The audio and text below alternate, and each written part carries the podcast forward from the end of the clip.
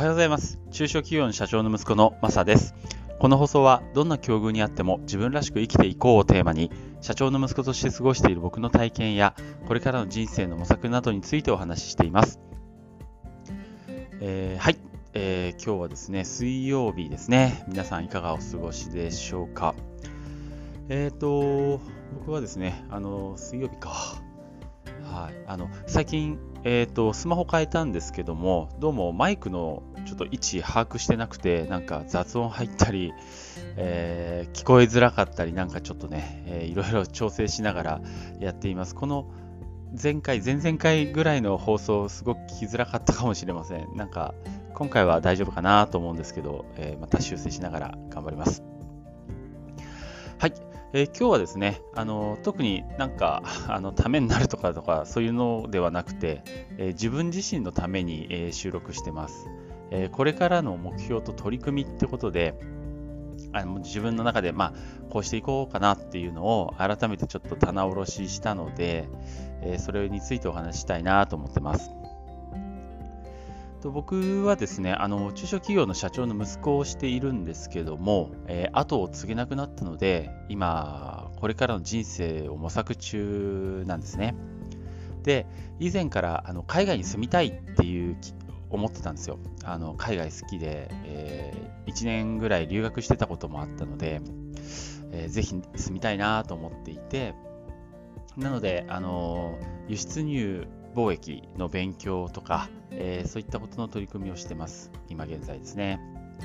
で、そんな中、ぼんやり今後の目標というか、目指したいところが見えてきたので、まあ、今日は、えー、本当にその自分のためだけに、えー、ちょっと収録をしようかなと思ってます。ごめんなさい。なんか、もし聞いてる方いたら聞き流してもらっていいかなという感じですね。で当面の目標としては、えー、2026年までに海外生活を始めたいと。そして、えー、事業としては輸出入ビジネス、えー、月賞で約100万円ぐらいというのを目標として、えー、今持っています。えっ、ー、と、今日今現在が2021年の4月なので、まあ約あと5年ぐらいですね。えっ、ー、と、ちょっと期間としては短いかもしれません。でも、えー、なんとか駆け抜けようかなと思っています。まあ、海外は、えー、今、オーストラリアがいいなとは思っているんですけども、まあ、オーストラリアは最終的にたどり着く場所でもいいかなっていうふうにも思っていて、まあ、ビジネスの方向としては、えー、アジア系、アジア方面になるかもしれ,、ま、しれないなっていう感じです。で、輸出入ビジネスに関しては多分、自動車関連の、えー、ものや、あとは建設機械関連のものになるんじゃないかなって思ってます。まあ、全体の流れとしてはですね、えー、まずステップ1、えー、2021年、つまり今年中にですね、え、現在の父の会社を辞めます。そして個人事業として、え、月賞で20万円の達成を目指します。ステップ2、え、2024年以内に、え、つまりだからあと4年以内ですね、に、え、4年か？ん ?3 年以内かに、え、事業の仕組み化、えー、その取り組む事業の仕組み化をして、あの大きな自分の労働時間を使わなくて済むような形を、えー、取りたいなと思ってます。で、ステップ3、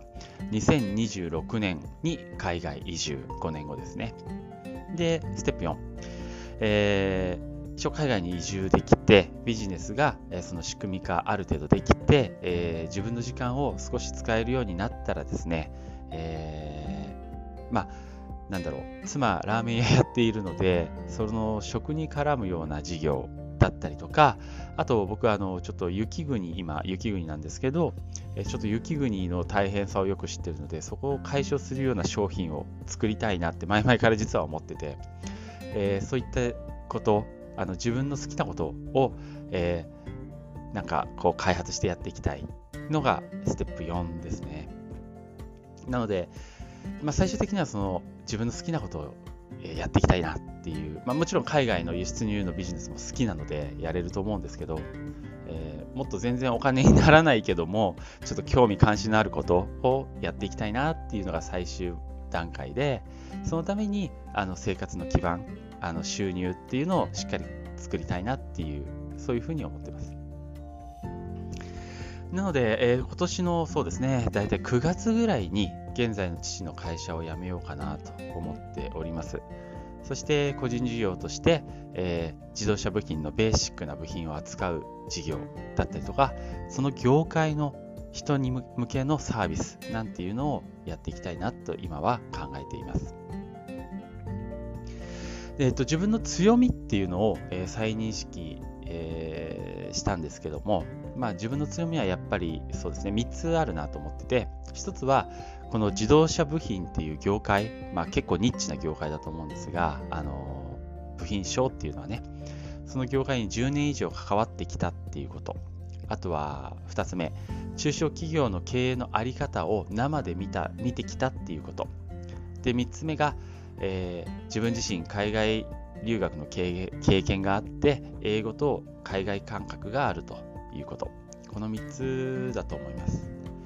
だこの部分この3つの部分を掛け合わせてですね何か役に立てることがあるんじゃないかなと。でそれを形にしていきたいなって今思ってます。自動車部品×中小企業の経営への理解×英語ですね。なんだろうね、あんまりちょっとピンとこないね。でも、あの、なんか形にしていきたいなと思ってます。まあ多分そんなに世の中甘くないと思うので、えー、失業保険とか、えー、そのもらえそうな給付金とか、えー、そういった勉強もしながらですね、え自分が生き抜くための守りも固めながら頑張っていきたいです。もしダメそうなら、え最低限のアルバイトをすれば、まあ、食いつなげると思うので、まあ、そこはあの週3とか、えー、全然あの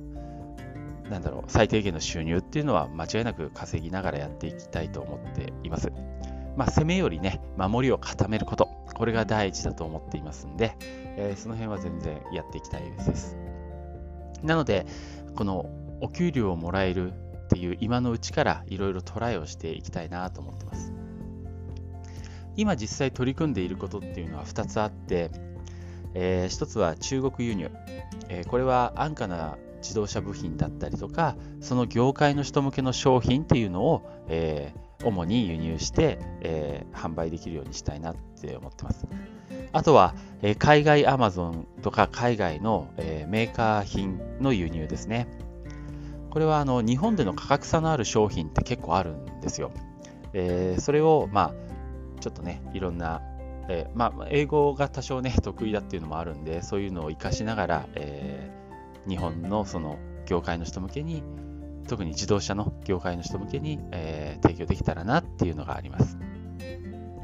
まあ、いずれも5月ぐらいに、えー、商品が到着して、えー、そこから本格的に動きられ始められそうなので、まあ、この今のお給料いただける環境を生かして、失敗をたくさんしながらですね、え今のうちに、え、たくさん転んで前に進んでいきたいなと思ってます。いややっぱりね、そうすると安定のお給料ってありがたいね。あのまあ、時間取られちゃうけどね、えー、今のうちかな、失敗できるのはっていう感じですね。はい。ということで、えー、今日は完全にもう自分向けの、えー、確認の えスタンド FM の収録でした。まあ、2026年までに海外生活、なんとか、やりたいなって本当に思っております。そのために自分のビジネス、やっぱりね、あの、勉強して成功させていきたいと、えー、頑張っていきたいと思いますので、えよろしくお願いします。はい。ということで、最後まで聞いていただいてありがとうございました。それではまた。